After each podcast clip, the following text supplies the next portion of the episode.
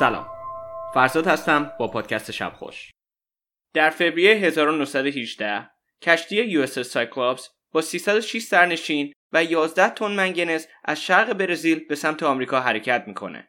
توی این مسیر کاپیتان متوجه میشه که ارتفاع کشتی بیش از حد زیر آبه و مسیرش رو عوض می‌کنه به باربیدوس یا باربادوس تا اونجا بتونن این مشکل رو بررسی کنن.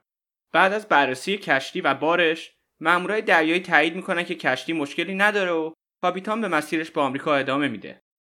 البته این آخرین باری بود که کشتی سایکلوپس دیده شد. خب متاسفانه کشتی سایکلوپس در مسیرش بعد از مثلث برمودا رد می‌شد و به نظر میاد که توی همون منطقه هم غرق شده. برای کسایی که با این مثلث آشنا نیستن به مثلث برمودا مثلث شیطان هم میگن و برابر میشه که باعث مرگ 8000 نفر یا به عبارت دیگه سقوط 20 هواپیما و غرق شدن 50 کشتی بوده تا الان. به همین دلیل داستانه عجیبی در رابطه با این مثلث گفته میشه. مثلا میگن که اون منطقه نفرین شده است یا آدمای فضایی اونجا زندگی می‌کنن. بعضیا میگن هیولای افسانه ای اونجا هستن که کشتی و هواپیما رو درجا قورت میدن. اما واقعیت متاسفانه اونقدر جالب نیست. حقیقت اینه که کشتی ها همه جای اقیانوس غرق میشن. علتی که برمودا خیلی به چشم میاد اینه که مسیر برمودا یکی از رایجترین و شلوغترین مسیرها برای کشتی هاست. و به همین دلیل هر از گاه خب کشتی هم غرق میشن.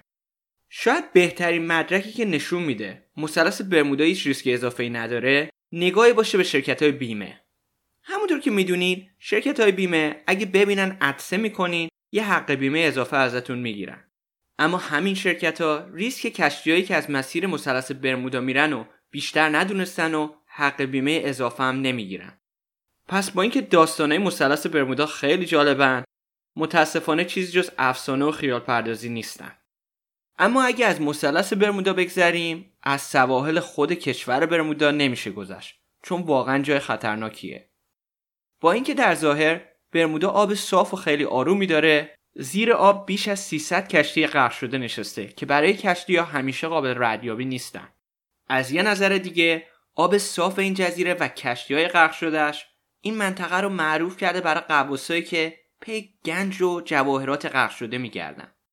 تو چند دهه گذشته هر بار یه کشتی جدید زیر آب پیدا می‌شد. این قواسا از همه جای دنیا میومدن برمودا به امید اینکه زیر آب یه لقمه حلال پیدا کنن.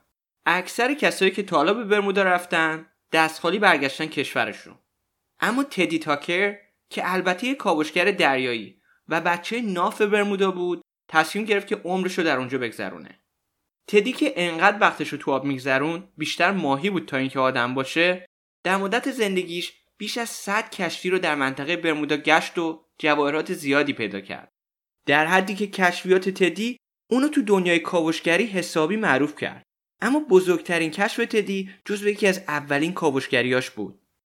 وسط دهه 50 بود که اون یه توپ جنگی رو زیر آب می‌بینه.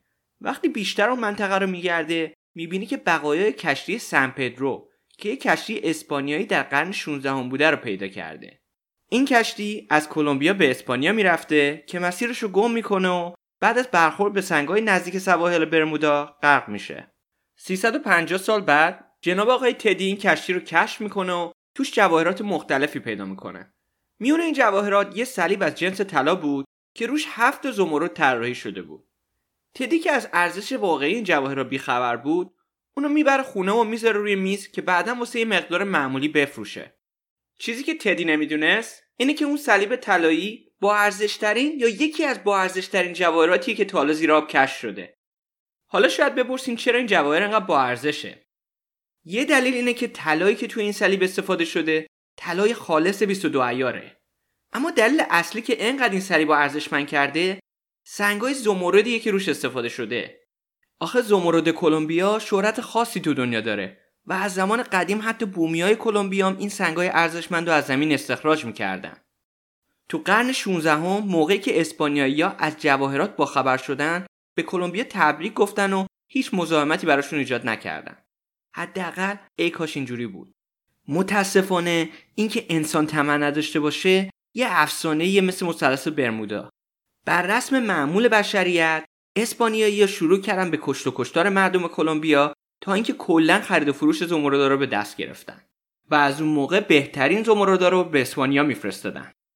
به همین دلیل بود که اون صلیب با ارزش تو کشتی سن پدرو تو راه اسپانیا غرق شد.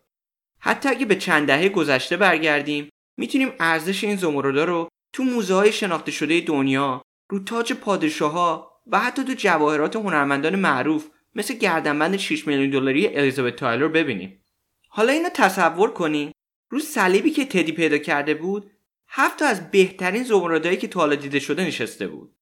تدی تصمیم می‌گیره که این صلیب رو به چند تا فروشنده نشون بده و برای شروع یه فروشنده پیشنهاد می‌کنه که صلیب رو برای 200 هزار دلار که به زمان حال میشه نزدیک دو میلیون دلار بخره. قبل اینکه تدی این جواهر رو بخواد به حراج بذاره و با قیمت بالاتر بفروشه ارق ملیش بالا می‌زنه و تصمیم می‌گیره این جواهر رو با قیمت 35 هزار پوند به دولت برمودا بفروشه. البته تدی شرط می‌ذاره که این جواهر از کشور برمودا تا وقتی که میشه نباید خارج بشه. حالا اینکه آیا درسته که آدم به میلیون ها دلار بگه نه برای اینکه به کشورش خدمت کنه یه سوالی که من می‌ذارم شما جواب بدین. اما تدی به آرزوش رسید. این صلیب طلایی سمبل برمودا شد و دولت برمودا یه موزه‌ای درست کرد که این جواهر رو به دید مردمش و مسافرا بذاره. در اون زمان این موزه انقدر معروف شد که ملکه الیزابت دوم که البته ملکه کنونی یا شاید ملکه قبلی باشه بستگی داره که این قسمت رو گوش میدین به هر حال تصمیم گرفت به برمودا سفر کنه تا این اثر رو ببینه. درست زمانی که ملکه تو راه برمودا بود تدی به همراه مامورای دولتی مشغول جابجا کردن این صلیب به نمایشگاه خصوصی برای ملکه بود. وقتی که صلیب به نمایشگاه رسید تدی متوجه شد که این جواهر اون جواهر اصلی نیست و به جای زمرد یه سری پلاستیک به کار برده شده. متاسفانه این صلیب دزدیده شده بود و ملکه مجبور شدن که یه صلیب پلاستیکی نگاه کنن و برگردن کشورشون. بعد از بازگشت ملکه پلیس برمودا شروع کرد به تحقیق که دزد پیدا کنه. اما مشکل این بود که افراد زیادی دسترسی به این صلیب داشتن. و اصلا معلوم نبود که در چه مقطعی صلیب پلاستیکی با صلیب اصلی جابجا شده بود. دولت برمودا برای اینکه آبروش حفظ بشه اعلام کرد که این جواهر در همون روزی که ملکه اومده بود دزدیده شده. اما بعضی اعتقاد دارن که این جواهر همون روزای اول دزدیده شده و هیچ کسی نفهمیده. حالا اینکه این جواهر کی دزدیده شد اونقدر مهم نیست. چیزی که مهمه اینه که متاسفانه هنوز این جواهر پیدا نشده. البته این اولین چیزی نیست که از موزه برمودا دزدیده شده. و آخرین هم نخواهد بود. وقتی راجبش فکر می‌کنی می‌بینی که تدی اگه یه مقدار خودخواهتر بود و این جواهر رو میفروخت به یه نفر شاید الان توی نمایشگاه های دنیا برای دید من و شما گذاشته شده بود. اما تدی زندگی خوب و مفرحی داشت با اینکه این جواهر تا پایان عمرش هم پیدا نشد. امیدوارم که جواهرهای زندگی شما به هر شکلی که هستن همیشه پیشتون باشن. و تا پادکست دیگه شب خوش.